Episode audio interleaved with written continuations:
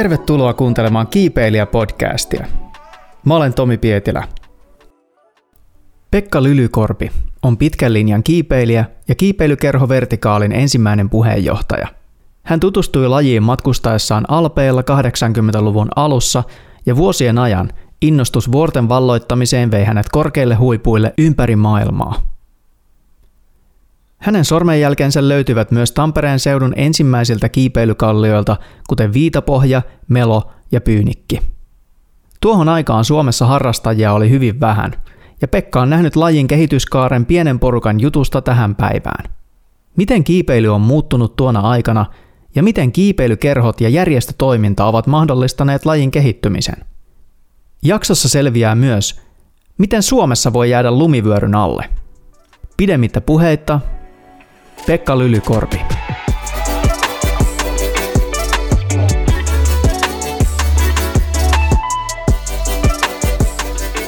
Pekka Lylykorpi, tervetuloa. Kiva, kun pääsit Kiipeilijä-podcastiin vieraaksi. Kiitos kutsusta. Ihan kiva kelata ja muistella jotakin vanhoja juttuja. niin, joo. Ihan alkuun voisit esitellä itsesi omin sanoin. Kuka oot? Mistä tuut? Mä olen Pekka Lylykorpi ja voi sanoa, että sangen tamperelainen. En ole ihan syntyperäinen, mutta, mutta tuota, ää, aika lailla täällä niin kuin ihan koko aikuisikäni. Esimerkiksi sitä ennen muun muassa Nokialla ja Pirkkallassa. Ja tota, mä ää, nuorena kilpailin lähinnä suunnistuksessa ja silloin niin kuin sitten harrastinkin kilpaurheilua ja, ja tota, se loppui sitten tuossa kaksikymppisenä, että sitten kun olisi ollut edessä tuo siirtyminen tuonne miesten sarjaan, niin jollakin lailla siihen sattui monta sellaista asiaa, että, että en sitten lähtenyt, lähtenyt niin tosissani yrittämään semmoista. Ja en tiedä olisiko rahkeetkaan edellyttänyt, että pari kertaa voitin joku kansalliset kilpailut silloin nuorten sarjoissa, mutta, mutta tuota, ei sitten semmoista mitään kovin suurta menestystä tullut, mutta se oli semmoista elämäntapaurheilua ja siinä oli kuitenkin semmoinen kilpailuhenki sillä lailla mukana.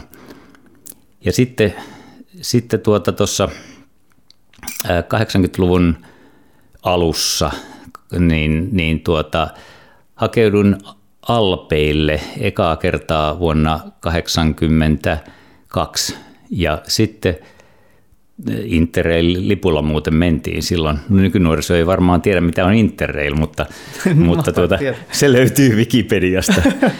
mutta sitten, sitten tosiaan niin tuota, hakeuduin esimerkiksi Zermatin seutuvilla ja muutenkin Sveitsissä niin kuin vuorille ja, ja siinä vaiheessa kiipesin tai kuljin siellä vähän tämmöisellä niin kuin englantilaiset sanoo ainakin aikaisemmin, että scrambling hengessä, eli semmoista niin kuin, että jossakin määrin oli kädetkin mukana ja semmoista, semmoista niin kuin könyämistä vuorille. Se jatkui sitten vuonna 1983, mulla oli silloin kaveri mukana ja, ja sitten tuolla muun muassa Italian puolella Alpeilla. Ja, ja siitä se oli niin kuin hyvin voimakkaasti semmoista niin kuin luontolähtöistä ja, ja, ja semmoista, niin kuin, että ne Alpit tuntui niin hienoilta. Ja olihan mulla jo aikaisemmin, joo, 81 mä olin ollut Tatralla myös, ja, ja, mutta siis noin 40 vuotta sitten se alkoi. Eli 81 se Tatra-reissu ja sitten oli pari semmoista alppireissua. Ja sitten vuonna 85 mä olin pidemmän aikaa Etelä-Amerikan reissulla kolme kuukautta. Ja silloin mä kiipesin ö, ensimmäisen semmoisen oikein isomman vuoreni, eli Kotopaksi pikkusen vaille 6000 metriä. Ja sitten myös esimerkiksi Pichincha-niminen, no aika lailla Mont Blancin korkun eli 4800. Tämmöiset tuli siellä kiivettyä. Sitten myöhemmin vasta niin kuin tämän vuoristokipinän jälkeen niin tuli 80-luvun jälkimmäisellä puoliskolla niin kipinä kalliokiipeilyyn. Ja sitten sitten niin kuin, mä hakeuduin Tampereella Ari Vesannon seuraan. Jostakin sain yhteyden häneen ja, ja me tiedettiin tai tajuttiin sitten, että oltiin lähes samoihin aikoihin kiipeilty jo Etelä-Amerikassa Arin kanssa, mutta ihan, ihan erikseen. Ja, ja tota, sitten tutustuin sekä Ariin että myös Vesa Åkermaniin. Ja näiden henkilöiden kanssa alettiin kiipeillä myös Kalliolla. Ja, ja tota, se oli sitä 80-luvun loppupuolta ja silloin myös sitten liityin Suomen Alppikerhoon.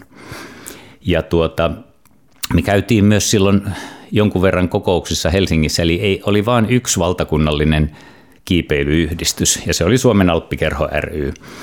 Mutta sitten sitä toimintaa oli ja porukkaa oli Tampereellakin ja, ja kuitenkin sitä kautta tutustui niihin muihin, muun muassa Matti Rekolaa ja Pentti Hyytiäiseen ja näiden aiemmin mainittujen Ari ja Vesan lisäksi. Niin tuota, sitten kiipeiltiin myös, no jääputouskiipeily tuli myös mukaan silloin 80-luvun ö, loppupuolella.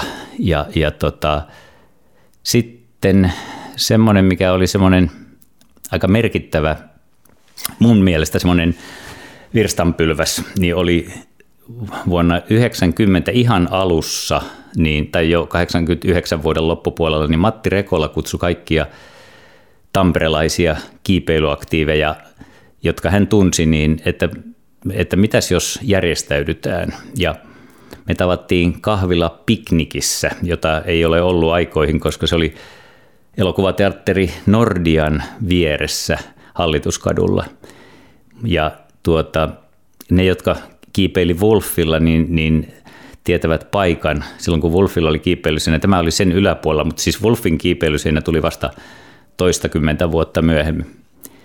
Mutta siis siellä tavattiin, mä en ole ihan sata varma, että onko päivä ollut kahdeksas tammikuuta tai kahdeksas helmikuuta, mutta siinä, siitä, siitä ei ole nyt mitään ihan tarkkaa tie, tie, muistikuvaa, että kumpi se oli, mutta siinä siis ihan vuoden 90 alussa ja tavattiin ja meitä tuli kymmenkunta tamperelaista kiipeilyaktiivia sinne paikalle ja, ja tota, sitten äh, siinä päätettiin, että ei perusteta omaa yhdistystä, vaan oli jo vähän pohjustettu asiaa, että jos perustetaan Suomen Alppikerhon Tampereen alaosasto. Silloin oli niin kuin sekä Varsinais-Suomessa että Pohjois-Suomessa oli Suomen Alppikerhon alaosastot. Ja me päätettiin, että tämä sama niin kuin kuvio, kaava voisi sopia meillekin ja sitten me tosiaan perustettiin semmoinen ja, ja siitä lähti muun muassa, no me ensin saatiin aikaan tämmöinen minihallitus, eli minusta tuli puheenjohtaja ja Åkermanin Vesasta sihteeri. Ja, ja näin pienellä päätettiin lähteä, että ää, silloin myös aika pian päätettiin tehdä Huippulehti-niminen julkaisu, joka oli niin kuin tämän Saken Tampereen alaosaston oma lehdykkä. Se oli paljon aikaa ennen internetiä, että se oli ihan oikeasti paperilehdykkä, joka, joka painettiin ja me maksettiin jäsenmaksumme tonne niin kuin Suomen Alppikerholle ja he tuki meitä kyllä aika voimakkaasti. Me saatiin kyllä siinä vaiheessa paljon enemmän rahaa, mitä meidän jäsenmaksut varmaan oli niin tässä perustamisvaiheessa, kun käynnistettiin toimintaa. Ja siitä, siitä sitten lähti ja meillä oli jo muistaakseni alkanut 80-luvun lopulla tämmöiset torstai-tapaamiset, eli aina tavattiin Pyynikin näkötornilla kello 17 ja lähdettiin jonnekin päin kiipeilemään. Ja, ja tota, siihen aikaan oli vielä paljon rajallisempi määrä niitä kallioita, jotka oli kiipeilykäytössä. Aivan. Mutta usein niin kuin tunnettuja kohteita oli esimerkiksi Viitapohja, ja sitten oli, oli tuota, ää, muutama muu, mutta, mutta todella vähän. Melo, Melo oli semmoinen, joka oli tiedossa, mutta esimerkiksi vielä ei oltu alettu kiivetä esimerkiksi Rämövuoressa eli golfkentän kallioilla. Eikä ollut tiedossa vielä monet muutkaan Nokian paikat. Pyynikin bouldereilla myös boulderoitiin aika paljon tämän kaltaisia juttuja. Sitten tietenkin tehtiin niin kuin sekä kotimaan että, että ulkomaan reissuja.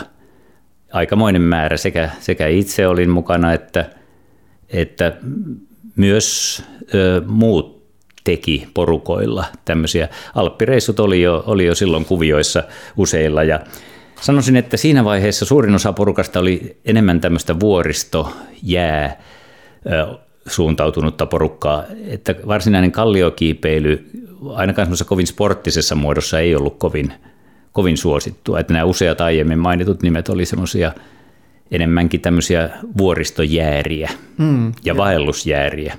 Kyllä. Joo, siellä ihan, jos palataan vähän taaksepäin niihin ihan ensimmäisiin vuoriskrämpläysseikkailuihin, niin millainen se oli se niin kuin kiipeilykulttuuri tai näin, että altistuit se siellä jo semmoiselle niin kuin myös kiipeil, niin kuin Euroopassahan tai Alpeilla tai tälleen näin, niin homma oli varmaan aika paljon pidemmällä kuin Suomessa. No se oli todella paljon pidemmällä, että en mä kovin paljon altistunut, että, että se oli mulla semmoista, semmoista niin kuin hyvin yksinäistä toimintaa. Kyllä mä siellä niin kuin törmäsin sitten muihinkin, mutta se, ne oli kaikki sitä, mitä mä, siis varsinkin niillä kahdella ensimmäisellä, 81 ja 82, mitä mä uskalsin niin kuin soololuontoisesti tehdä. Hmm. Ja, ja tota, se tuli vasta myöhemmin mukaan semmoinen, semmoinen niin toisen sorttinen kiipeily, köysikiipeily ja, ja tota, kaverin kanssa kiipeily ja jää ja lumi. Että sitten se 85 reissu, niin siinä, siinä, siinä tosiaan tu, sitten siellä Etelä-Amerikassa sai eka, ekan kerran kokemusta, että mitä semmoinen selkeästi ohuempi ilma, mitä se, mitä se meinaa ja miltä se tuntuu. Ja kyllä se tuntui ihan hyvältä. No niin. tai tuntui hyvältä ja tuntui pahalta. Aivan. Että mä kiipesin silloin semmoisen kaverin kanssa semmoinen australialainen kuin John Horn, tai alun perin, alun perin hän oli britti, mutta muuttanut Australiaan, ja hänen kanssaan sitten kiipesin sinne kummatkin sekä Pichincha että, että Kotopaksi, ja, ja tota, varsinkin John oli sitten sillä lailla niin sekaisin siellä Kotopaksin huipulla, kun me tehtiin se hyvin nopeasti. Siis meillä oli opas, mutta me tehtiin se niin, niin kovalla tempolla, että että hän ei oikein tajunnut edes, että oltiin huipulla. Ja, ja sitten kun mä tunsin, että mä voin erittäin hyvin, niin mä huomasin, että mulle tämä ei ole ainakaan tunnu kaikista pahimmalta. Mm. Että täm, tämmöinen oli se niitä ne kulttuurin altistumisvaiheet. ja sitten, niin, unohdin tuossa äsken sanoa semmoisen, että semmoinen yksi, sitten kun oli, oli jo jossakin määrin altistunut, niin hakeuduin sitten vuonna 1989 semmoiselle – International School of Mountaineering semmoiselle viikon kurssille Sveitsiin. Se oli semmoinen intermediate, se oli semmoinen keskitason kurssi. Siellä oli aloittelijoiden kurssi, keskitaso ja sitten oli todella aika, aika kovan luokan kurssikin olisi ollut mahdollista, mutta tämä oli se, se keskitason kurssi ja, ja siellä kyllä kun viikon aikana oppi ammattioppailta todella paljon. Enimmäkseen vähän niin kuin vuoristoon suuntautunutta, mutta oli siinä puhdasta kalliokiipeilyäkin sitten. Joo. Ja samaten sitten vuonna 90 satuin pääsemään hienosti oikein Suomen ladun vuoristoopaskurssi. Mentiin Ranskaan ja, ja tuota, sitten se oli semmoista Suomen ja Ranskan opetusministeriöiden välistä semmoista vaihtoa, että, että meillä oli hauska porukka tai mielenkiintoinen, no hauskakin myös, niin, niin tuota, siellä kiipeiltiin niin kuin Littorian alpeilla ja, ja porukan vetäjä oli Dominic Arduin, jotkut muistaakin tämmöisen nimen. Hän oli tämmöinen seikkailija, joka katosi sitten, kun hän yritti Pohjoisnavalle ensimmäisenä naisena yksin. Ja, ja Dominikin, Dominikiin tutustuin silloin ja, ja tota, oltiin sitten siellä Ranskassa semmoisessa kylässä, jota hän sanoi kotikyläkseen. Ja, ja tota, vaikka hän nyt oli varsinaisesti Pariisitar, mutta, mutta tota, me oltiin siellä. Ja myöskin siellä taas, kun tämä oli tätä vaihtoa, niin me saatiin sieltä ammatti, ammattioppaita porukkaan mukaan, jotka myöhemmin tuli taas Suomen Lappiin sitten. Että tämmöisissä hommissa oltiin, se oli hienosti vuoristo-opaskurssi, mutta kyllähän me oltiin aika noviiseja siellä, todella noviiseja, minä mukaan lukien. Ja, ja tuota, mutta oli, oli tosiaan mielenkiintoinen maailma päästä vähän näkemään sisältä niiden ammattioppaidenkin UIAGM-oppaiden touhua, koska me niin kuin oltiin vähän toisenlaisessa kuviossa kuin normaalisti. Ja me todellakin päästiin, me ei mitään muuta jouduttu kuin lennot muistaakseni maksettiin, mutta kaikki muu ylläpito siellä ja kaikki, kaikki tuli sitten Ranskan opetusministeriöltä. Okei, okay, ei huono. Ei huono, että lähtisin kyllä uudelleenkin. No joo, kuulostaa hyvältä. Äh, millainen se kiipeilykulttuuri oli Suomessa silloin, kun sä aloitit, että niin Alppikerho oli olemassa silloin. Ja, ja se oli enemmän just sitten sitä niin kuin alpinismia ja tätä vai? No kyllä siinä oli, oli tuota sekä alpinismia että sitten kyllä oli selkeästi tämmöistä, tämmöistä niin kuin sporttikiipeilyporukkaa ja kovaa porukkaa olikin, että, että tota, esimerkiksi niin kuin Jan von Plato, tämmöinen filosofi, hän oli kova urheilukiipeilijä. Sitten Sampsa Lahtinen oli hyvä kiipeilijä ja, ja sitten niin kuin Kari Potin jotkut muistaakin, mutta hän oli, hän oli ennen kaikkea sporttikiipeilijä, tämmöinen minuakin vanhempi heppu ja, ja tota, hän oli kyllä semmoinen vähän niin kuin kalliokiipeilyn grand old man, joka on hyvin pitkään jatkanut uraansa. Että heillä oli semmoinen, mutta se oli, se oli niin kuin jotenkin semmoinen oma kulttuurinsa se, se Helsingin porukan kulttuuri. Sitten oli se Pohjois-Suomen porukan kulttuuri, jossa oli Leo Määttelät ja tämmöiset. Heillä oli hyvin paljon jääkiipeily ja Norjan matkat, Lyngenin matkat keskeisiä. Ja itsekin kyllä osallistuin tämmöisille Lyngenin reissuillekin sitten, sitten tuota, niin kuin monien vuosien aikana useamman kerran. Ja, ja tota, se oli myös yksi semmoinen kohde, mihin mentiin, mutta meillä oli Tampereella ehkä semmoinen oma kulttuurinsa, jossa oli, oli tosiaan niin kuin sporttikiipeilyäkin, jos, no semmoista niin kuin, tai sanotaanko kalliokiipeilyä, että, että useat reitit tehtiin silloin, silloin 80-luvun puolella jo osa ja sitten 90-luvun alkupuolella. Ja tuota, siinä oli kyllä vähän semmoista, silloin oli tämmöinen brittiläinen kiipeilyetiikka niin kuin vallalla. Ja se tarkoitti vähän sitä, että ei saa laittaa porahakoja, täytyy mennä tolkuttomalla riskilläkin. Aivan. Ja, ja tota, kyllä mekin siihen vähän sorruttiin. Ja mutta tuota, ei, ei nyt missään määrin niin pahasti kuin britit. Mm. Mutta kyllä siellä siis niitä jotkut nousut, esimerkiksi itsellä kun tein noin 31 vuotta sitten niin Rolling Stones-reitin tuossa Mustassa vuoressa siinä keskellä, niin, niin tuota, mä hakkasin käsin siihen, silloin ei ollut, meillä ei ollut porakonetta eikä mitään, niin mä hakkasin tuota semmoisella jännällä vasara ja semmoinen porahaka, jossa oli niin kuin eräänlainen kartioterä. Se hakattiin siihen ja suomalaiseen graniittiin, kun sitä hakkas tunnin, siinä oli kyllä todella sippi. Ja, ja sitten niin kuin mä laitoin vain yhden porahaan sinne ylhäälle, kun siinä oli semmoinen laatta.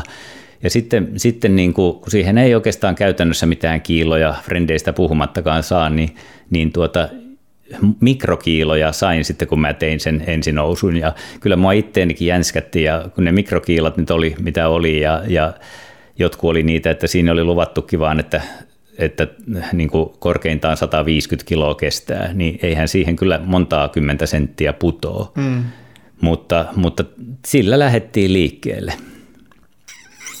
Ja tuota, Siis kyllä siinä oli tämmöistä, että porahaat ei paljon, paljon kuulunut siihen, mutta kyllä ne sitten aika pian tuli, että, että nekin niin kuin hyväksyttiin ja niitä laitettiin. Ja sitten me ostettiin käytetty porakone Tampereen Alppi, eikö tuolta slalom-seuralta. Ah. Ja, ja tota, ensimmäinen porakone oli Hilti, joka oli heillä ollut semmoisessa käytössä, että poras niin kuin rinteeseen näitä ää, niin kuin keppien, niitä pujottelukeppien paikkoja porakoneella. Okay. Ja tämmöinen heidän vanha me saatiin ja, ja myöhemmin ostettiin yksi akkukin sitten lisää, mutta sitten kyllä alettiin laittaakin näitä porahakoja. Ja sittenhän tietenkin täytyy sanoa, että aina oli tämmöinen eh, niin kuin pieni Nokian fraktio, eli jos se oli alun perin lähinnä Salosen Vesku. Veskulla, Vesku eli vähän aina omaa elämäänsä ja, ja se ei niin kauheasti osallistunut Tampereen touhuihin. Jonkun, kyllä Vesku tuli sitten mukaan kyllä 90-luvun ö, alkupuolella tähän, vähän tähän sitten esimerkiksi vertikaalijärjestötoimintaan ja, ja tuota, sillä lailla, ja, ja, ja, mutta hän oli siellä semmoinen yksinäinen susi silloin jo 80-90-luvun vaihteessa ainakin, ja, ja tota, ö, mutta sitten meitä oli Tampereella tämä toinen porukka ja, ja tota, siinä oli paljon semmoisiakin vielä, tai no paljon ja paljon, mutta meitä oli ehkä noin kymmenkunta kaikkiaan kiipeilijöitä Tampereella silloin ja, ja oikeastaan siitä porukasta niin kaikki muut on lopettanut paitsi minä. Ja, ja tota, ehkä joskus tässä kerron vielä myöhemmin, mikä on oman kiipeilyn vaihe tällä hetkellä, mutta, mutta semmoinen oli se kulttuuri siihen aikaan. Joo, joo. Mistä ne vaikutteet tuli silloin, kun ei nyt varsinaisesti mitään nettiä ollut, tai, tai no, teillä oli se yksi julkaisu, mitä te itse teette joo. tai näin, niin mistä, mistä ne tuulet puhalsi? Öö, tuolla Suomen Alppikerholla oli myös oma julkaisunsa, semmoinen vaan semmoinen vähän järjestölehden tapainen, niin siitä nyt sitten kans saatiin vaikutteita, mutta silloin kyllä esimerkiksi just tämä edellä mainittu Vesannon Ari, jonka kanssa kiipeiltiin hyvin paljon, niin hän tilasi brittilehtiä. Ja, ja tota, se, ehkä sieltä tuli myös sitä brittiläistä vaikutetta kiipeilyyn. Siinä oli tämmöisiä, aina naureskeltiin, että Duncan Ferguson, Master of Thin Eyes.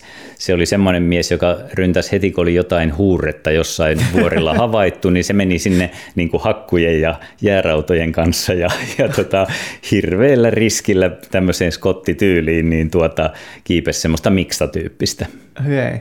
Mutta tosiaan, että niitä vaikutteita tuli kyllä sitten tuolla lailla myös, myös lehtien kautta. Ja, ja kyllähän me niin kuin sekä mun lisäksi myös nämä Vesannon Ari ja, ja Okermanin Vesa, he kävi kumpikin myös eri aikoina sen International School of Mountaineering, että siellä, niin kuin, siellä niin kuin myös opittiin semmoisia asioita ja haisteltiin vähän semmoisia tuulia sieltä. Ja, ja tota, siinä sitten kesti muutama vuosi, että tuli, tuli tuota, mukaan semmoista uutta, semmoista ihan sporttikiipeilyyn orientoitunutta porukkaa, niin kuin Laakson Matleena ja Esko, tai silloinen Matleena Vuorinen ja, ja Esko Laakso, he meni myöhemmin naimisiin, ja hehän oli niin kuin tamperelaisia kilpakiipeilyn pioneereja. Matleena eli Matu voitti parikin kertaa sitten Suomen mestaruuden. Ja ihan niitä aika alkuvaiheen mestaruuksia. Ja, ja sit, siinä tuli sitten mukaan semmoisia niin kuin kilpakiipeilyynkin suuntautuneita, ja tähän vaikutti paljon se, että, että kun Tampereelle perustettiin ensimmäinen sisäkiipeilyseinä, Tammer-kiipeily, toiminimi Tammer-kiipeily perusti Finlaysonin alueelle sisäseinän. Ja, ja tuota, sen perusti ensin Kari Almeen ja myöhemmin sitten Esko Laakso otti sen hoitaakseen ja jatko siinä – yrittäjänä. Ja, ja, ja siinä, niin kun, vaikka se ei ollut tiloiltaan kovin iso, mutta kyllä siellä oli monenlaista, että esimerkiksi Tomi Nytorp siellä sitten niin kuin, äh, oli tämmöinen vähän toisella kymmenellä oleva ihmepoika, ja jota niin kuin mekin katsottiin, että jopa on pikkupojalla aika hurjaa toi kiipeily. Nämä oli tämä Nokialla oleva vaikuttava porukka, eli Salosen Vesku ja Sami ja Nytorpin Tomi oli kyllä niin kuin ihan sitten toista luokkaa kuin me vähän vanhemmat ö, äijät, tai no silloiset nuoret miehet kuitenkin. Niin, niin Tomi, muistan kyllä sen, kun Tomi hämmästytti sillä lailla, kun kaveri oli mulle näöltä tuttu, että mä olin nähnyt siellä Tammerkiipelissä, mä itse kävin hyvin epäsäännöllisesti aika vähän siellä, ja, ja enemmän aina satsasin kesää ja talvella jääkiipeilyyn. Mutta olin nähnyt hänet siellä kiipeilemässä sisällä ja sitten Vesannon Ari oli sitten mennyt töihin muutamaksi vuodeksi Venezuelaan. Ja hän tuli sitten kesällä Suomeen ja, ja tota, me mentiin sitten ää, Nokialle kiipeilemään ja, ja tuota, sitten niin kuin sieltä metsiä, me ähistään semmoisen kuusi jotain olevan reitin parissa ja sieltä metsien läpi tulee semmoinen hyvin pienikokoinen poika ja vähän hiljaisen oloinen, sillä oli köysi mukana. Mä tunnistin naaman, mutta en tiennyt nimeä enkä muuta, mutta se meitä vähän kainosti neuvo, että kannattaisi varmaan ottaa tosta noin ja tosta ja ja kyllä se varmaan menee siitä, kun noin ja noin ja noin. Se antoi meille kovasti beettaa ja, ja sitten me tuota, niin kuin varmistettiin siinä sitten Tomia, kun me itse taisteltiin siinä, siinä sen reitin kanssa, niin, niin sitten Tomi, Tomi kiipesi siinä meidän kanssa ja sitten kun Tomi oli lähtenyt pois, niin Ari kysyi multa, että mikä toi pikkupoika on, että onko täällä kaikki nykyään tommosia kiipeilijöitä, että metsästä vaan tulee pikkupoika. Tomi oli vielä hyvin pienikokoinen sillä niin kuin ikäisekseenkin. Niin, ja niin. se näytti varmaan vielä paljon nuoremmalta, niin tuota, tuota, tuota, että tämä oli ihan Arille käsittämätöntä. Että muutaman vuoden aikana, kun hän oli Venezuelassa, niin tapahtui tämmöistä sitten.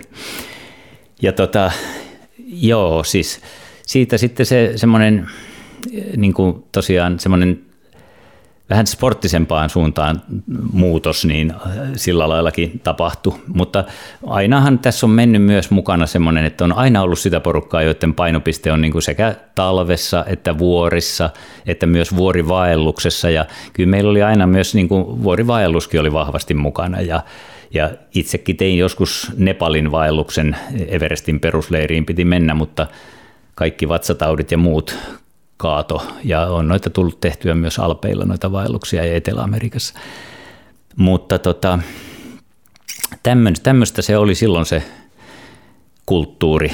Ja se toisaalta toi se niin kuin Suomen alppikerhoyhteys sitten semmoisia kuvioita, että myös mä tutustuin sitten semmoisiinkin miehiin, nuoriin miehiin, jotka vaikutti muilla paikkakunnilla – et, että, jotka, jota, jotka ei ollut Tampereelta, mutta joilla oli tämmöistä vuoristointressiä ja esimerkiksi sitten me päätettiin 92, että kiivetään Akonkakualle, e, niin kuin läntisen pallonpuoliskon ja eteläisen pallonpuoliskon korkein huippu. Ja, ja niihin kavereihin mä tutustuin, tutustuin sillä just sen, sen alppikerhoyhteyksien kautta ja siinä oli Reimsin Henrik, Hirvosen Petteri ja Kettusen Heikki. Tämmönen, meillä oli tämmöinen neljä hengen porukka ja sitten lähdettiin 93 tammikuun alkupuolella lähdettiin kiipeilemään Etelä-Amerikkaan ja, ja tuota, ää, se, se meni hyvin. Lopulta onneksi kaikki meni hyvin, että, että me päästiin kahtena kahden miehen köysistönä sinne huipulle ja vaikka Henkku Henrik Reims, mun köysistökaverini, niin hän sairastui keuhkoödeemaan ja, ja hän kävi aika huonossa kunnossa, mutta siellä oli perusleirissä argentiinalainen lääkäri, joka sitten hoiti häntä ja sen jälkeen me lähdettiin Henkun kanssa kovalla innolla sitten uudelleen nousemaan ja, ja kolmen leirin, välileirin kautta me noustiin huipulle ja, ja tota, sitten Henkku meni viimeisellä sadalla metrillä hyvinkin huonoa kuntoon. Siis sillä että se romahteli parin metrin välein ja se ei enää tajunnut oikein mitään, että missä me ollaan ja muuta. Ja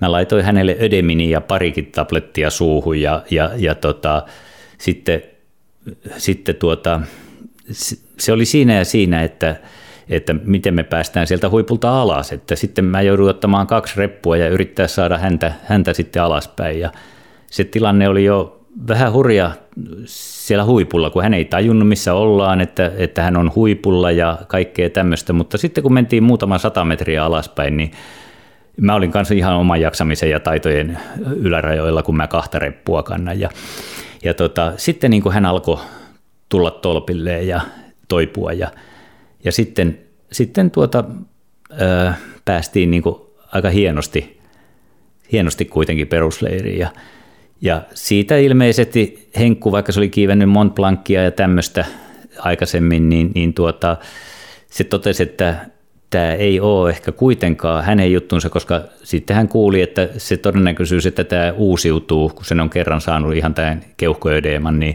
niin se voi olla vielä pahempi ja se voi viedä hengen. No sen jälkeen Henkku on hiihtänyt sekä niin kuin magneettiselle Pohjoisnavalle että Pohjoisnavalle ja johtanut retkikuntia Grönlannin yli ja kaikkea tämmöistä, että hän alkoi tuommoiseen erikoistua, mutta siitä vielä semmoinen hauska sattumus, että kun me oltiin päästy sinne huipulle ja me mentiin sitten koko porukalla lähdettiin huilaamaan Chilen rannikolle Vinja del Mariin, niin, niin tuota, Henkku huutaa siellä, että että tota, kuka ensi, viimeisenä meressä se mätämuna ja juoksee hirveän lujaa ja hyppää tyyneen mereen ja, ja tota, sitten me tullaan kans perässä – ja, ja tota, sitten huomataan muut, että mitäs tuossa lukee, että peligrosso, eli vaara, ja siinä on kovat kieltomerkit ja muut. Ja koko kaupungin valtava jäteputki niin kuin syöksee ilmasta semmoinen metrinen, metrin paksu putki, sadan tuhannen ihmisen kaupungin jätevedet suoraan Tyyneenmereen, ja Henkku hyppäsi siihen eteen. Ja,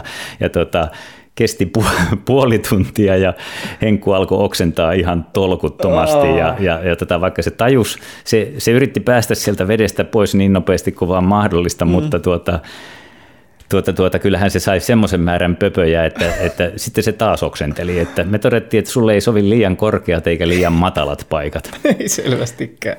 Joo, mutta tämmöinen, sattumus, mutta todellakin tämäkin lähti tämmöisistä, niin kuin, että jouduin hyvään seuraan, hakeuduttiin mm, mukavaan mm. seuraan ja, ja tota, Henkku todellakin jäi sitten, hän jäi semmoiselle antarktisten retkien ja kovien äärimmäisten arktisten retkien tielle. Ja tota, Joo, semmoisia. Koetko sä itse, että onko sä itse niin enemmän seikkailija vai kiipeilijä? Kumpi puoli siitä sua puhutteli enemmän tai muuttuko se sitten matkan varrella?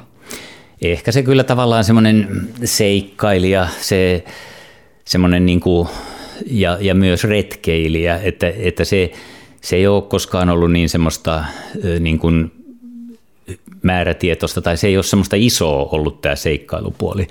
Onhan niitä nyt tullut tehtyä kyllä, että, että ja lumivyöryssä oltu ja nippanappa hengissä selvitty ja kaikkea muuta, mutta, mutta kyllä se on enemmän ollut se luonto, mikä on vaikuttanut, ja, ja toi kalliokiipeily ja ki, sen, sen kaltainen sisäkiipeily on jäänyt kuitenkin aina vähän semmoiseksi, vähän niin kuin kakkoseksi, mutta... Niin, eli se ei ole, enem, se ei ole niin kuin sitä, että mistä nyt vaikeinta pääsee, vaan enemmän se, että sä voit liikkua tilassa ja niin kuin taittaa matkaa. Ja... Kyllä, semmoista ja nähdä niin kuin mielettömiä maisemia, mielettömiä luontokokemuksia, semmoisia toisenlaisia, mitä, mitä on niin kuin Suomen luonnosta, mutta toisaalta, siis mulla mä oon myös tehnyt paljon semmoista, että mä oon ihan systemaattisesti etsinyt ja löytänytkin monet nämä Pirkanmaan nykyisin käytössä olevat kalliot, niin, niin tuota, ihan täälläkin siis sitä kautta esimerkiksi, että ne on ollut sitten, kun kiipeilykausi on ollut ohi vaikka talvella tai marraskuussa tai joskus, niin hienoja retkikohteita, kun koskaan ei ole tullut, tuntunut, että olisi hukkareissu, mm. vaikka ei löydä kiipeilykalliota. Suunnilleen yksi kymmenestä tai yksi kahdesta kymmenestä on osoittautunutkin silloin alkuvaiheessa, niin osoittautuu sitten kiipeilykelpoiseksi. Mutta ne päivät oli aina hienoja että, että tota, siis vaikka sitä kiipeilemään ei päässyt silloin eikä niille paikoille myöhemminkään, niin kyllä siinä oli aina tämä pointti, että, että niin kuin luontoelämys tuli joka tapauksessa. Mutta kyllä se on jännä sitten, että nyt viime vuosina en ole tehnyt kovin paljon tuommoisia, enkä itse asiassa lainkaan moneen vuoteen tämmöisiä mitään vuoristoreissuja, mutta nyt niin kuin, sitten kun me Vehkavaaran Tommin kanssa ollaan, alettiin taas tauon jälkeen sisäkiipeilemään, niin kyllä meillä vaan semmoinen hauska itsensä voittamisen äh, niin kuin innostus tai, tai tavoite oli sitten, että, että sanotaanko näin, että vaikka meillä on välillä ollut puoli vuotta tai vuositaukoa ja sitten taas kerran viikossa käydään, sitten taas tulee kuukausien tauko, niin kuin nyt on taas ollut semmoinen, niin niin sitten taas nyt on hienoa, että joo, tässä äijät pääsee 6B, me ollaan tällä hetkellä oltu 6B-kunnossa, niin, niin tuota, että yes, yes, että se on kyllä tuota, kuitenkin niin kuin tuntunut ihan kivalta, mutta siinäkin puuttuu semmoinen nyt toisaalta semmoinen tavoitteellisuus, että en tiedä mitä, mitä tässä iässä enää sillä pääsisi, vaikka nyt harjoittelisi joka päivä. Mutta, mutta se ei ole se pointti, Mm-mm. ainakaan meillä. Enkä usko, että juuri mun ikäisillä ylipäätänsäkään. Niin, kyllä. Selvästi sulla on kyllä monenlaisia seikkoja sattunut. Sä menit tuosta ihan täysin vaan ohitte tuosta noin. Tämä oli lumivyöryssä. Joo, no, Kerro nyt sekin tarina. Mä voin kertoa lumivyörytarinan. Joo, me oltiin oltu Lyngenissä kiipeilemässä hyvän vanhan ystäväni Helanderin Maxin kanssa ja Lyngenin alpeilla ja sieltä kun me tullaan takaisin Suomeen, niin me ajateltiin, että, että me käydään kiipeämässä Kitsikortsi, eli Suomen korkein vesiputous, joka on Mallatunturilla, siis ihan Norjan ja Ruotsin ja Suomen siinä kolmen maan rajan tuntumassa.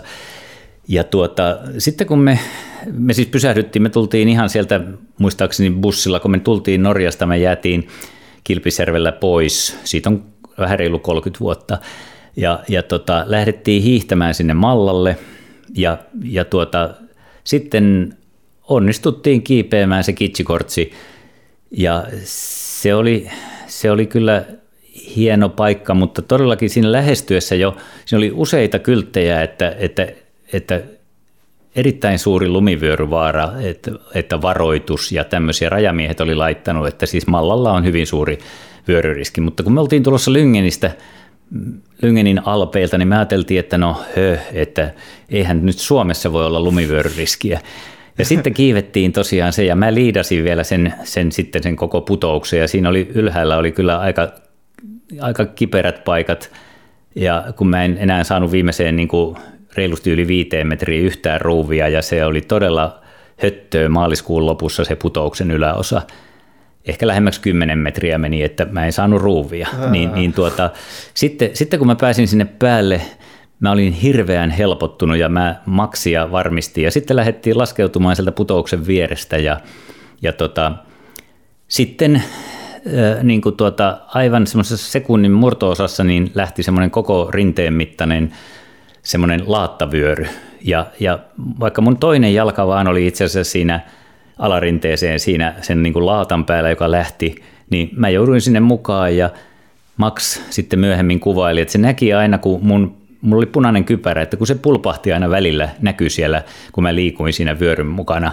Ja, ja sitten vyöry pysähtyi ja äh, mulla oli jäänyt pintaan niin kuin onneksi pää, koska se oli niin se oli, se oli niin kuin mut olisi valettu betoni ja toinen käsi. Ja mä olin todella karmeella mutkalla. Siis mä olin mm. siellä, niin kuin, mä en pystynyt yhtään liikuttamaan. Musta tuntui, että mun selkä katkeaa. Ja, ja, ja tota, mä olin hirveän pahassa asennossa ja, ja Max ei nähnyt mua, kun äh, tuota, taakse oli jäänyt vielä isot lumimassat siihen ylärinteeseen päin. Ja mä huusin, että älä tuu suoraan, että kierrä.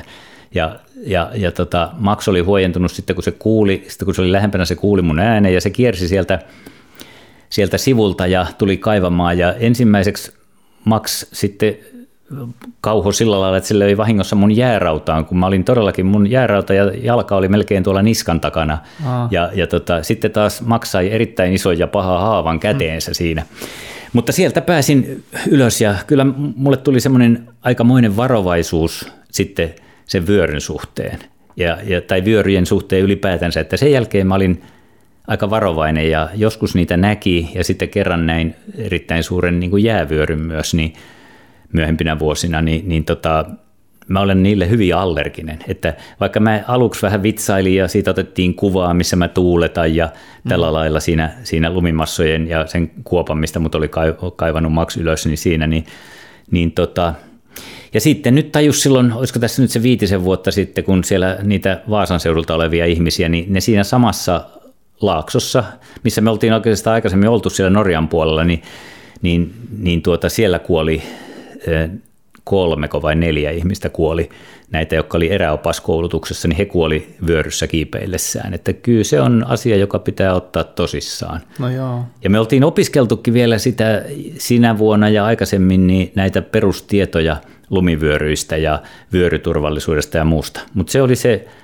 kummallinen ajatus, että Suomessa ei voi joutua vyöryyn, mutta Malla on kuitenkin erittäin jyrkkä ja, ja, ja hyvin, hyvin tuota vyöryaltis avoin, ei mitään puustoa ja tämmöistä, että, että kyllä se voi näin tapahtua.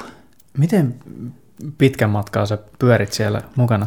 Ehkä, ehkä tuommoisen vajaa 50 metriä, Meistä. että ei sen enempää, mutta kun sitä lumimassaa lähti kuitenkin liikkeelle ja se oli semmoinen ehkä 20 senttiä paksu se laatta, mikä lähti liikkeelle ja, ja, ja tota, se oli niin märkää, että, mm.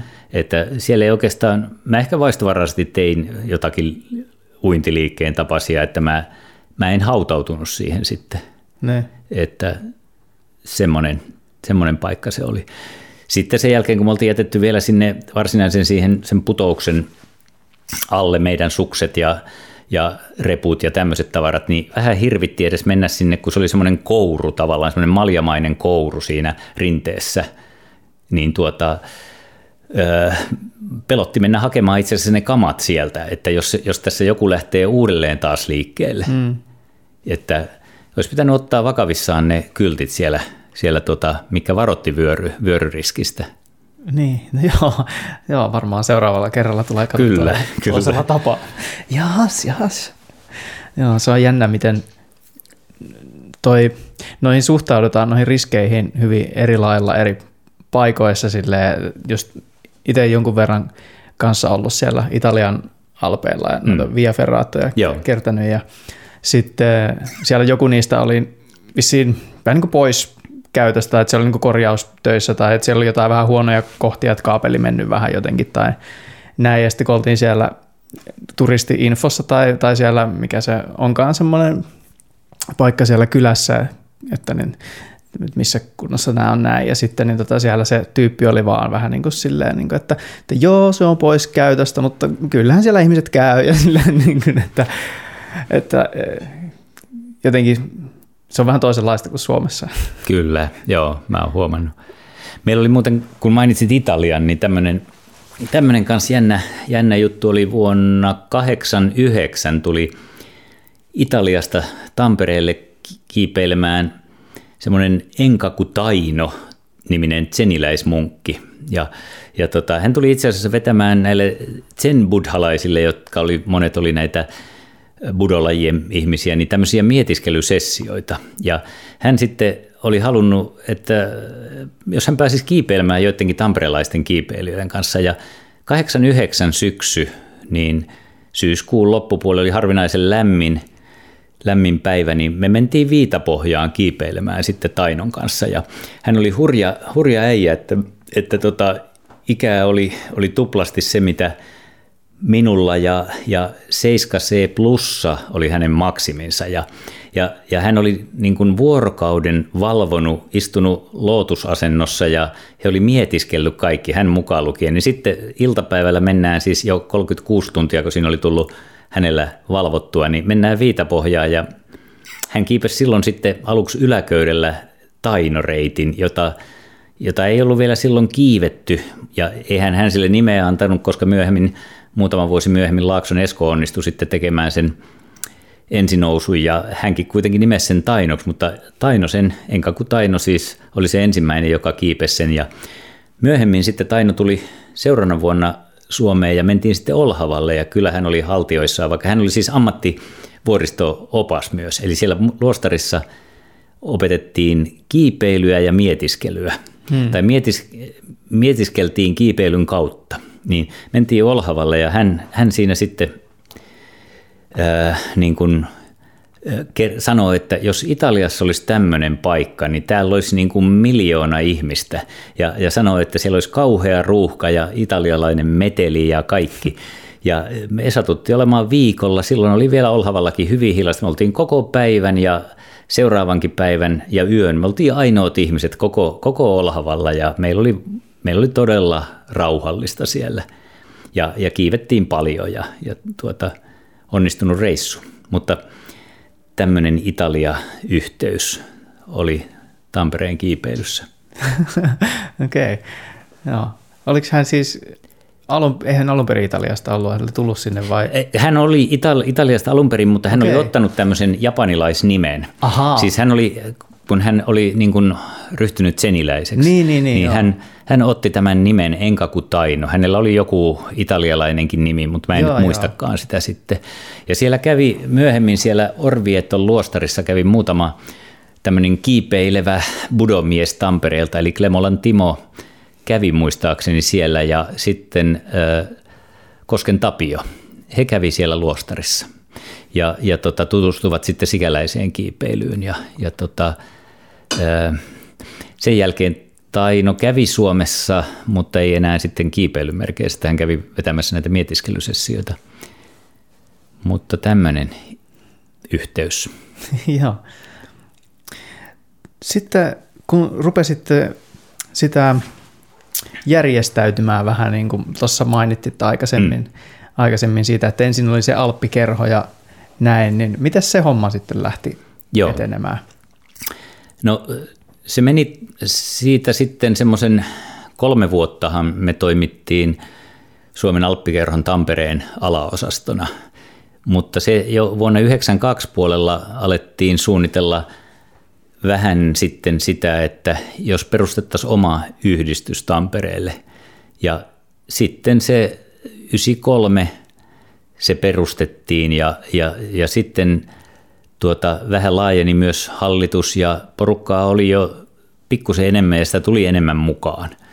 Ja myös siinä sitten niin tulin valituksi ensimmäiseksi puheenjohtajaksi. Mä olin siihen asti, sitten mä olin vielä, mä olin vielä vuonna 1995 olin puheenjohtaja. Silloin jättäydyin pois, kun oli tullut perheeseen perheen lisäystä ja oli pikkuvauvaa kotona ja tällä lailla, että e, tuntuu, että nyt, nyt voi antaa muillekin, muillekin tuota, tätä järjestötoimintaa enemmän ja sitten niin kuin, siitä se alkoi sitten tämä vertikaalin toiminta ja aika lailla samoihin aikoihin alettiin perustamaan myös tuota, Suomen kiipeilyliitto, Skilliä. Ja mä olin myös siinä perustavassa kokouksessa, alun ensimmäisessä perustavassa kokouksessa, joka pidettiin muuten Helvetinjärvellä. Me oltiin siellä kiipeilemässä ja me oltiin vuokrattu siitä semmoinen yksi kämppä, mikä siellä on siellä aika, aika lailla vastapäätä siellä Helvetijärvellä, semmoinen, mä en enää muista minkä tahon se oli, niin, niin tuota, heiltä vuokrattiin ja siellä kokousteltiin ja meitä oli semmoinen, oli Turusta muutama ja, ja sitten Helsingistä oli ja, ja Tampereelta. Ja periaatteessa me jopa perustettiin se, mutta me tehtiin sitten semmoinen muoto, muotovirhe sitten, että Mä en muista mikä se oli se, että se ei mennyt ihan pykälien mukaan ja, ja, ja tästä ei tullut vielä sitä virallista, koska yhdistysrekisteri hylkäsi sen, sen kokouksen ja myöhemmin Kiipeilyliitto sitten perustettiin uudelleen ja taikka siis pidettiin uudet kokoukset ja niissä mä en kyllä ollut sitten mukana, mutta tuota, tämä, tämä ensimmäinen oli sitten täällä tai tuota Ruovedellä. Ja siinä sitten niin kuin myöskin eriytyi ja oli tainnut jo aikaisemmin eriytyä esimerkiksi Turku niin kuin kruksiksi, ja sitten näitä alkoi tulla pikkusen, pikkuhiljaa näitä muitakin kerhoja, ja pääsääntöisesti ne liittyi sitten kiipeilyliittoon. Ja, ja tuota, mun oma järjestötoimintani meni sillä lailla semmoiselle pintakaasulle, eli mä siirryin sitten alun perin tilintarkastajaksi, ja sitten kun laki muuttui, niin ne oli nimeltään toiminnan tarkastaja. Ja sitten mä olinkin muistaakseni 22 vuotta, kun mä olin vain 23 vuotta, mä olin tilintarkastajana kautta toiminnan tarkastajana ja, ja, ja tuota, pysyin kyllä sillä lailla mukana vertikaaliin järjestötoiminnassa jossain määrin. Eli aina kokoonnuttiin sitten viimeistään kevätvuosikokousta ennen ja alettiin, alettiin katella puheenjohtaja ja taloudenhoitajan kanssa vähän noita tiliasioita, että mm. missä mm. kunnossa ne on. Minkälaiseen tarpeeseen nämä, sitten nämä eriytyneet kiipeilykerhot synty?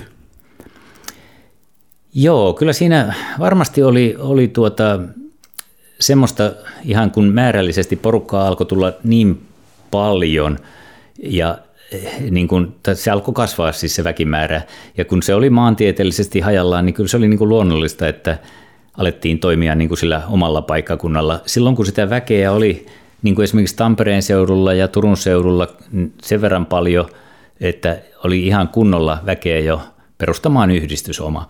Ja kyllä siinä sitten koettiin, että, että silloin meillä on se paremmin kuitenkin se oma valta ja myöskin tämmöisiä käytännön asioita, kun sitten esimerkiksi me pystyttiin saamaan vaikka Tampereella – kaupungin avustusta ja, ja tota, saatiin tietyllä lailla jotakin tapahtumia helpommin hoidettua, kun ne oli, ne oli tuota, niin kuin tamperelaisen yhdistyksen eikä, eikä jonkun Suomen alppikerhon Tampereen alaosaston tekemiä. Mm-mm. Eli, eli siinä oli, ja voi olla, että oli, oli tämmöistäkin sitten, en mä nyt tarkkaan muista, mutta vähän semmoista, että, että koettiin, että, että halutaan olla itsenäisempiä, että, että niin kuin Saken hallitus ei niin kuin edusta meitä. Ei siinä mitään isoa kärhämää ollut koskaan meillä ainakaan, mutta, mutta kyllä me sitten myös keskusteltiin, niin kuin, esimerkiksi mä olin yhteyksissä Turun suuntaan ja, ja sitten Leo Määttelä, joka asui silloin Posiolla ja oli Pohjois-Suomen toiminnan, oliko hän nyt puheenjohtaja, mutta hän oli ainakin se primusmoottori, niin sillä lailla kun me suunniteltiin näitä omia yhdistyksiä, niin kyllä siinä vähän yhteistyössä näin, mutta ilman mitään sellaista kapinahenkeä, että ihan niin kuin sillä lailla asiallisessa hengessä ja, mm. ja yhteistyöhän jatkuu erittäin hyvin. Mutta myöhemminhän sitten tosiaan myös Helsingin seudulle tuli lisää näitä yhdistyksiä ja nythän niin kuin sporttikiipeilijät on käsittääkseni vähän toisissa yhdistyksissä ja, ja mä en tiedä mikä on tällä hetkellä niin kuin Saken rooli, mutta siis Sake eli Suomen alppikerho. Mutta tällainen se lähti ja, ja todellakin sitten sitä porukkaa oli kuitenkin Tampereella sen verran, että, että kyllä se toiminta mun mielestä ihan kanto. Sitä tuli niin kuin lisää siinä 90-luvun loppupuolella, kun, kun tuota 80-luvun lopulla oli tilanne se, että kaikki tunsi toisensa henkilökohtaisesti ja me oltaisiin mahduttu yhteen hiaseen kaikki Tampereen kiipeilijät, niin, niin tota, sitten olisi tarvittu jo, jo niin kuin vähän isompi kulkupeli tuota 90-luvun loppupuolella. Mikä sä luulet, että siihen vaikutti, että rupesi tulee lisää harrastajia siinä kohtaa? Mä en osaa mitään yksittäistä syytä mainita, mutta kyllähän silloin jo tuli semmoista tiettyä hypeä ja, ja sitten iso osa oli näillä tamperelaisilla kiipeilyseinillä. Eli sitten kun alun perin Kari Almeen oli aloittanut Laakson Esko jatko ja, ja sitten tuota, Tammer-kiipeily ja sitten tuli myöhemmin tuli Wolf ja sitten myöhemmin tuli Tampereen kiipeilykeskus, niin kiipeilykeskushan on sitten kuitenkin vasta 2000-luvun puolella perustettu, mm. mutta, mutta nämä ei ole nämä sisäkiipeilyseinät ja, ja tota, esimerkiksi sitten kun, kun se oli siirtynyt Tammer-kiipeily tuonne Tampelan alueelle sitten, kun Finlaysonilta loppu vuokrasopimukset ja sitä alettiin kunnostamaan ja muokkaamaan bisneskäyttöön, niin siellä Tam, Tampelan alueella sitten esimerkiksi kuvattiin tätä, mikä se nyt oli se semmoinen Gladiaattorit-sarja. Aivan. Niin se tuli telkkarissa ja siinä oli näitä kiipeilyosuuksia ja siinä oli näitä 130-kilosia mörssäreitä, jotka taisteli kolmosen tai nelosen reiteillä ja, ja, ja tota, niin kuin, mutta kuitenkin siinä nousi esimerkiksi paljon esille tammerkiipeilyn seinä, ja, ja tuota, se oli varmaan myös sitten yksi juttu. Mutta kyllä sitä tuli myös muuten, että pikkuhiljaa sellaista julkisuutta ja esimerkiksi sitten ihan valtakunnallisesti, että kun Gustafssonin Veikka mm. nousi ensimmäisenä Everestille ja, ja, ja sitä kautta niin kuin hänestä tuli hetkeksi aikaa semmoinen yksi Suomen niin kuin tunnetuimmista urheilijoista, niin varmaan tämäkin toi sitten kiipeilylle semmoista julkisuutta. Ja kyllä satunnaisesti aina niin kun lehdet julkaisi, oli, siinä oli jotain uutta ja jännää, niin oli aamulehdessä tai oli myös Nokian uutisissa ja tämmöisissä täkäläisissä lehdissä niin juttuja kiipeilystä ja aina sitten semmoiset poiki vähän lisää. Mutta siihen aikaan kyllä kiipeily oli vielä hyvin miesvaltaista verrattuna nykyiseen, niin se oli kyllä hyvin, hyvin voimakkaasti tämmöistä miesten touhua, että naisia oli aika vähän. Rajamäen Mervi mulle tulee mieleen, joka oli aktiivina 90-luvun alkupuolella, mutta ihan näin, en, en muista kovin monia muita sitten Tampereella olisi ollut naisaktiiveja. Joo, joo, se on kyllä muuttunut paljon. Se on muuttunut. Mm. Miten tärkeää sä koet ton lajin järjestäytymisen sillä lailla? Kuinka paljon se on vaikuttanut siihen, että mitä kiipeily Suomessa on nykyään? Kyllä se mun mielestä on tuonut paljon semmoista, koska tämä on niinku semmoinen laji, että monta, monta kiipeilyn osa-aluettahan ei voi harrastaa ihan yksin. Boulderointi on niitä harvoja, soloaminen on toinen, mutta, mutta tuota, yleensä kiipeilyä harrastetaan porukalla ja, ja sitten että pääsee toisten kanssa jonkunlaiseen tekemisiin, saa kontakteja, löytää samanhenkisiä, saa vaikka mukaan tuonne alpeille, niin en mä oikein muuta tapaa keksi kuin joku järjestö, järjestäytyminen. Ja lisäksi sitten niin kuin yhdistyksellä on paljon mahdollisuuksia järjestää semmoista, mitä kerta kaikkiaan tämmöiset vaikka toisensa tuntevat individuaalitkaan ei pysty saamaan. Eli me pidettiin aika paljon semmoisia kerhoiltoja 90-luvulla ja valokuvailtoja ja semmoiset on muuten jäänyt kokonaan pois ja en näkisi yhtään pahana, että olisi tämän kaltaista touhua. Millaisia oli valokuvaillat? Valokuvaillat, että ne oli esimerkiksi kesän jälkeen oli tämmöisiä nyyttikestityyppisiä, että jokainen toi mukanaan joltakin kesän reissuilta tai oli sitten kotimaan tai ulkomaiden tai tämmöisiä, niin toi kuvia ja niitä kateltiin. Ja sitten oli lisäksi oli aina teemajuttuja. Ja esimerkiksi niin kuin, sitten oli yksi kerta, kun kutsuttiin Gustafssonin Veikka, silloin kun tämä hype hänen ympärillään oli kaikista korkeimmillaan, niin saatiin Veikkakin ja hän veti tuonne puistoemmaukseen 600 ihmistä sitten kuvailtaa ja ihmiset maksoi vielä siitä. Okay. Se oli hieno tapahtuma. Joo. Ja tuota, tuota, tuota, tämän kaltaisia tapahtumia. Lisäksi sitten kun ajattelee tätä kiipeilyinfraa, niin nämä jäsenmaksut, sitä kautta saatava raha ja myöhemmin sitten tavallaan tuli Kiipeilyliiton kautta sitten vastaavasti avustuksia, niin saatiin tehtyä esimerkiksi porahakareittejä.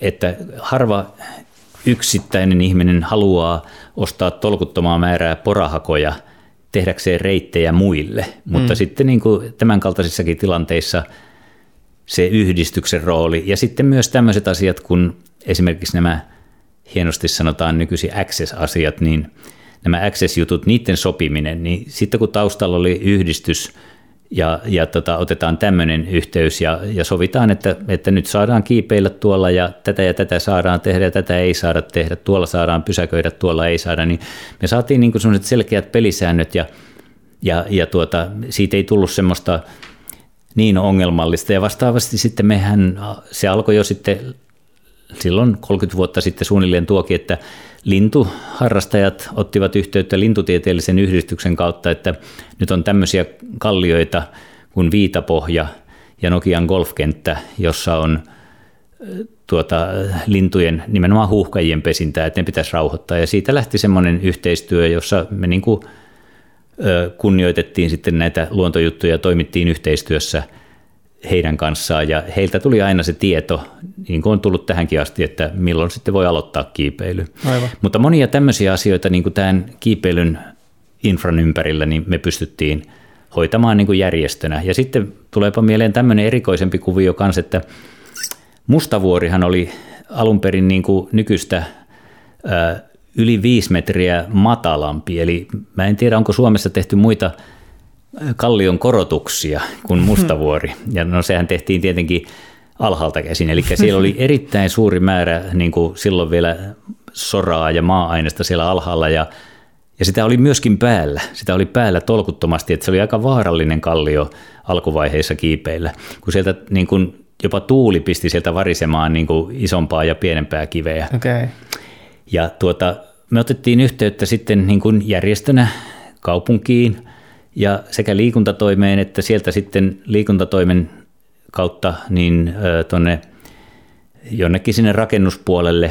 Ja, ja tuota, sitten siitä lähti semmoinen kuvio, että, että he tuli ja kaivo lisää sitä kallion juurelta sitä, siinä oli semmoinen noin semmoinen 30-asteinen rinne siellä alhaalla vielä siis semmoinen, että, että se, se kun kaivettiin pois, niin siihen tuli yhtä jyrkkää kuin se muukin, niin, niin tuota, reilu viisi metriä tuli lisää. Ja, ja tuota, myös he otti ylhäältä sitten, sitten pois aikamoisen määrän, siis kaivinkoneet, isot koneet tuli ja, ja, ja tota, me sitten jatkettiin vielä talkoon hengessä, niin siitä kalliosta saatiin niin kuin turvallinen ja kiipeilykelpoinen. Ja tämäkin niin tosiaan siinä oli myös takana, että vertikaali, ei kun, oliko se vielä silloin vertikaali vai, vai Saken Tampereen alaosasta jommin kummin. Kyllä se taisi olla siinä vaiheessa jo vertikaali, niin me niin kuin sovittiin, tehtiin nämä kaikki sopimukset kaupungin kanssa ja saatiin tämä kuvio aikaiseksi. Ja, ja tuota, tämäkin oli esimerkki siitä, että, että kaikkia tämmöisiä asioita, mikä on edistänyt kyllä kiipeilyä, ne ei synny pelkästään semmoisella niin keskenään kommunikoivien individualistien voimin, että kyllä siihen tarvitaan järjestötoimintaa. Joo, onhan se ihan eri asia, että on joku NS-virallinen instanssi, jonka kanssa ollaan tekemisissä, kun että joukko jotain epämääräisiä hippejä tulee kyselemään. Kyllä. Voidaan kiivetä täällä. Kyllä, joo. Se toi semmoista niin kuin uskottavuutta aina, aina silloin, kun oltiin eri yhteistyötahojen kanssa tekemisissä. Mustassa vuodessa kävikin tällä lailla muuten sitten vähän ennen sitä, sitä kaivamista ja sitä, sitä, sitä tuota, rinteen kasvattamista, niin tämmöinen juttu, että Juuso Syrjä niminen kaveri, joka oli vasta vähän aikaa kiipeillyt, niin hän ja yksi toinen kokeneempi kiipeilijä, niin he apseilas Mustavuoren kallion päältä ja heillä oli liian lyhyt köysi ja he laskeutu sille ainoalle porahaalle, minkä mä olin naputellut muutama vuosi aikaisemmin ja siihen he kiinnittivät toisensa ja, ja, ja sitten tuota, siitä jatkuvat alas ja se kokeneempi kaveri laskeutui ensin ja hän pisti Juuson sitten kiinni köydenpäähän ja, ja tuota, sitten se köydenpää meni suoraan slingin läpi ilman mitään sulkurengasta tai muuta. Ja tämä, sitten kun hän oli päässyt, tämä kokeneempi pääsi alas, niin hän lähti laskemaan Juusoa sitten siitä, että köysi juoksee siitä slingin läpi, niin ei, ei ennättänyt, kun Juuso taisi jäädä noin lähes 10 metrin korkeudelle maasta, kun köysipalo, ei kun anteeksi, slingin poikki. Ja Juuso putosi sieltä todella hurjan sturtsin siihen, silloin vielä viistoon siihen rinteeseen sinne alas. Ja, ja tota, onneksi niin hyvin onnekkaasti semmoisten aika pahojen kivien väliin. Ja, ja sitten, että hän, hän iskeytyi lähinnä vaan siihen hiekkaan. No hän selvisi semmoisella koko selän kokoisella jättimäisellä mustelmalla ja sitten konkkas pari viikkoa kainalosauvoilla, kun siinä tuli joku, joku jalan venähdys ja kaikkea tämmöistä. Ja tämä kyseinen Juuso Syrjä sitten ohjasi muutama vuosi myöhemmin äh, Daruden Sandstorm-videon ja Ai Juusosta tuli elokuvaohjaaja, mutta tosiaan niin kuin, ei se nyt niin kauhean kaukana ollut, kun sitä maata katso siinä, minkälaisia, minkälaisia erittäin pahoja kiviä siinä oli semmoisia semmoisia tuota, niin ei nyt mitään kuplavalkkarin kokoisia, mutta semmoisia vähän pienempiä semmoisia todella, todella isoja kiviä, että jos Juuso olisi huonommalla säkällä pudonnut niiden päälle, niin sitten ei olisi Sandstormin video tullut ainakaan siinä muodossa, eikä monta muutakaan sitten elokuvaa, mitä Juuso on tehnyt. Okei. Okay. Ja tämän takia emme laskeudu köydenlä slingistä. Tämän takia emme laskeudu. Näitä olisi monta muutakin asiaa, mitä on kuullut, mitä on tehty ne, ja, ne. ja tota, mitä ei pidä tehdä. Joo. Joo, se Mustavuori, se on vissiin ihan ensimmäisiä sitten. No ei se ihan ole. Kyllä, tota, niin kuin, kyllä noi oli, Viitapohja on niitä varhi, varhaisimpia mm. kallioita, missä on kiipeilty ja, ja sitten niin kuin myös Melo oli hyvin varhain kuvioissa ja sitten Pyynikilläkin kiivettiin mm, myös. Joo, joo. Pyynikin niin sanottu alaboulderi, jossa kukaan ei nykyään oikein välitä kiipeillä, mutta siellä on semmoista sekä boulderia että sitten semmoista helppoa yläköysikiipeilyä. Joo. Mutta tosiaan kyllä se sitten varhain tuli kyllä kuvioihin mukaan Mustavuorikin mm. 90-luvun alussa. Miten se löytyi? No sehän oli aina ollut, se oli silloin niin kuin todella näkyvissä, että se oli hyvin, hyvin näkyvä paikka ja, ja tuota, kun ei ollut kasvanut mitään, mitään niin kuin puustoa, mutta sitten siis aluksi me ei oikein otettu sitä vakavasti, kun me ajateltiin, että se on liian helppo, kun se on vähän semmoinen pikkusen positiivinen ja muuta, mutta mm. sittenhän kun siinä alettiin kiipeillä, niin me todettiin, että eihän tämä ole lainkaan helppo, että tässä on tullut kyllä kovasti haastetta. Ja sitten tuota, niin kuin tehtiin justiinsa, niin kuin esimerkiksi minä ja Okermanin Vesa tehtiin niitä, niitä muutamia ensimmäisiä reittejä niitä helpommasta päästä. Ja, ja tuota, sitten, sitten kyllä niitähän on tullut vuosikymmenten mittaa lisää, tai varsinkin silloin alkuvaiheessa. Joo. Joo, mun ensimmäinen ulko liidi taisi olla Tessun kuuraketti siellä oikeassa laidassa. Joo, joo.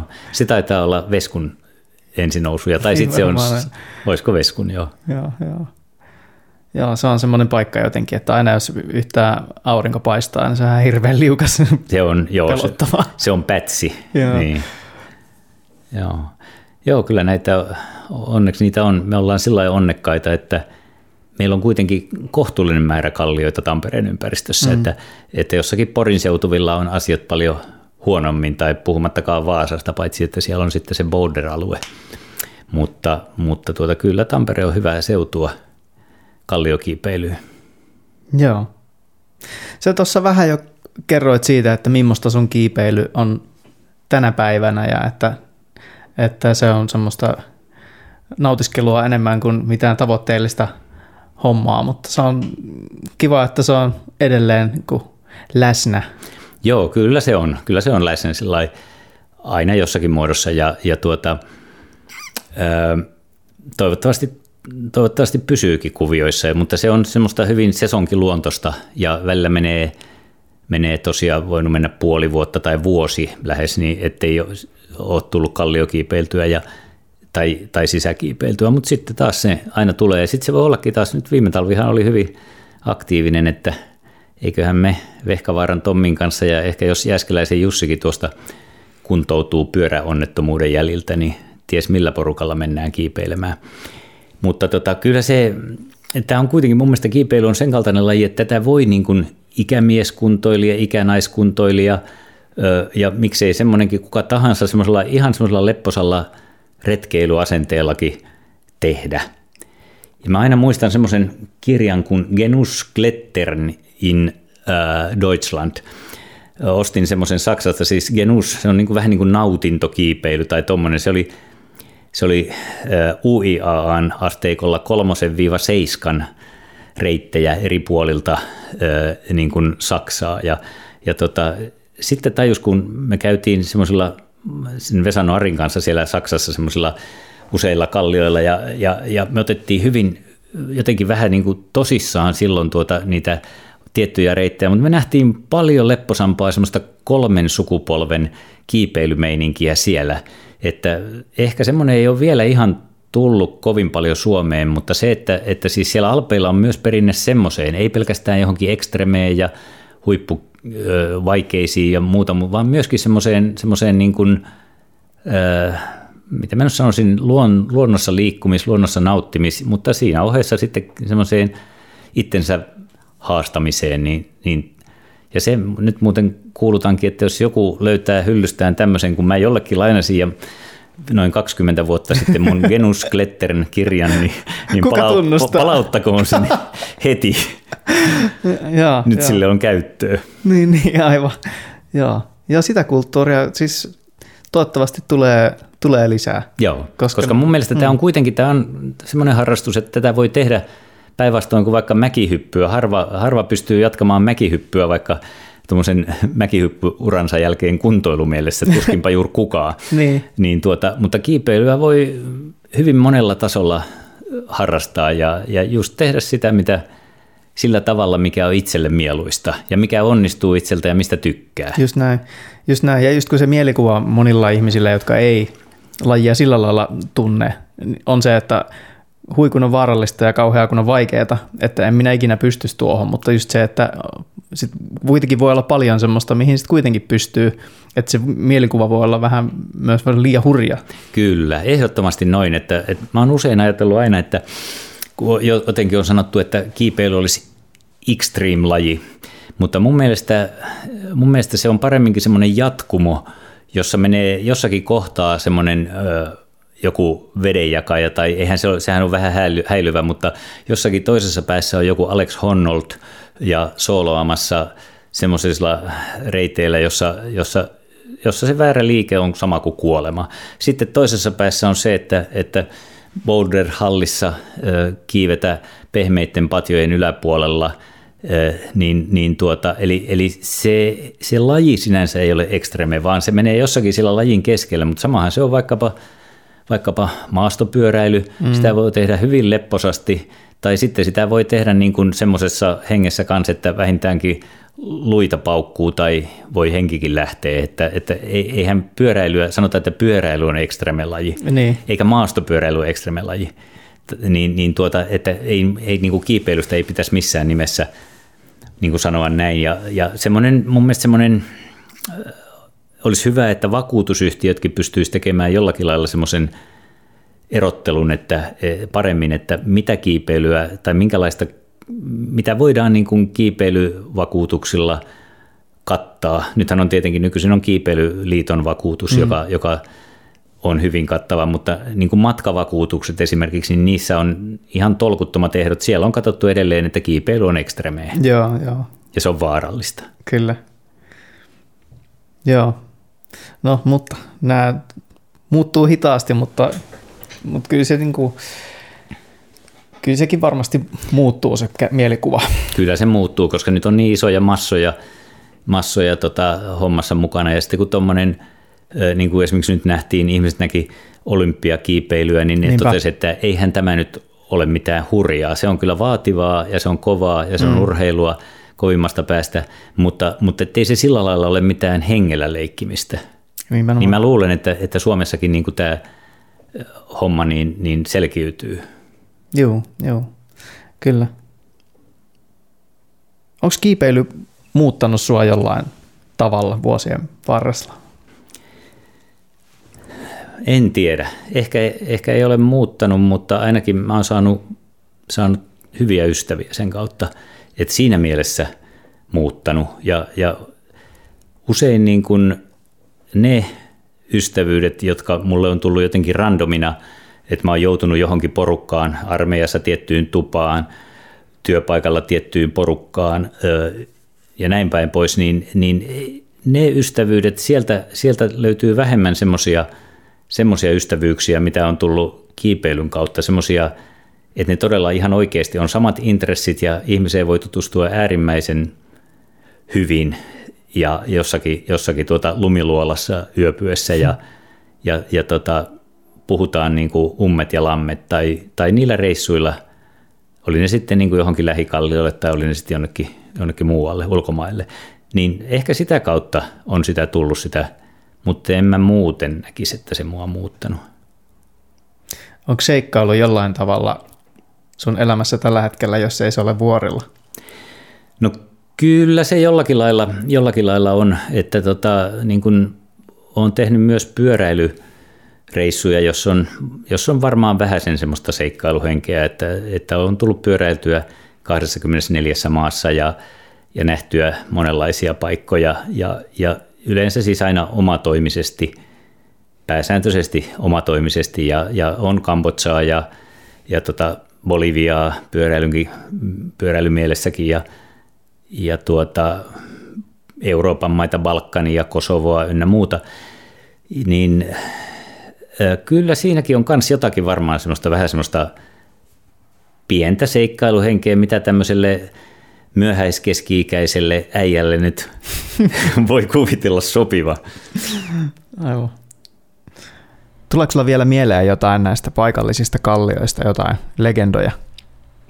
Niin no joo, tässä joo, tulee meille esimerkiksi, esimerkiksi sormenleikkaaja reitti. Tässä on, tässä on tuota arpi, se viitapohjassa, jos tiedät sormenleikkaajan, niin, niin Tämä, tämä meni sen ensinousuyrityksellä. Ja tuota, Ai se on sen takia luu, sormenleikkaaja. Kyllä, luu, luu, paljas luu näkyy tuolta sitten ja valkoinen luu ja mä menin hatan päälle. Sitten verta tuli ankarasti ja, ja tota, mä menin hatan päälle ja sitten se aiemmin mainittu ö, niin kuin vuoristo-opaskurssi, niin mulla oli lähtö – seuraavana päivänä, kun mä olin vielä illalla Viitapohjassa ja mä olen siellä ommeltavana sitten lähellä puolta yötä sitten hatan päällä ja, ja, ja tuota, sitten mietin, että no kuinkahan tässä käy. No kyllä sinne lähdettiin. Mulla oli paketissa pikkurilli suorana 12 tikkiä sormessa ja, ja tota, mä sitten fiinisti Ranskassa, Ranskassa join, join tuota pikkurilli suorana niin kuin kuuluu herrasväen tyyliin juoda, niin, niin tuota.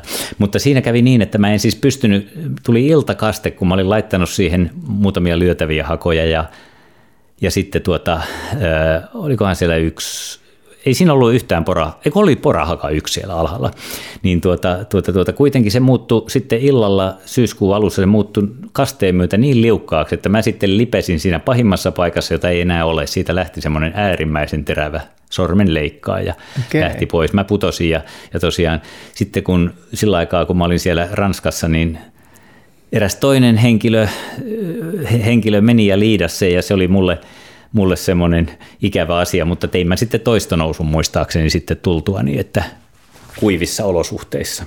Niin just. Se on semmoinen, semmoinen tarina, mutta näitä on näillä reiteillä on monilla tarinoita.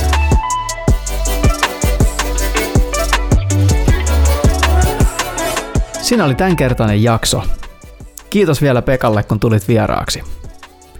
Kiipeilijä podcastia voit seurata Instagramissa kiipeilijä alaviiva podcast. Nähdään siellä ja kuullaan ensi kerralla. Moi moi!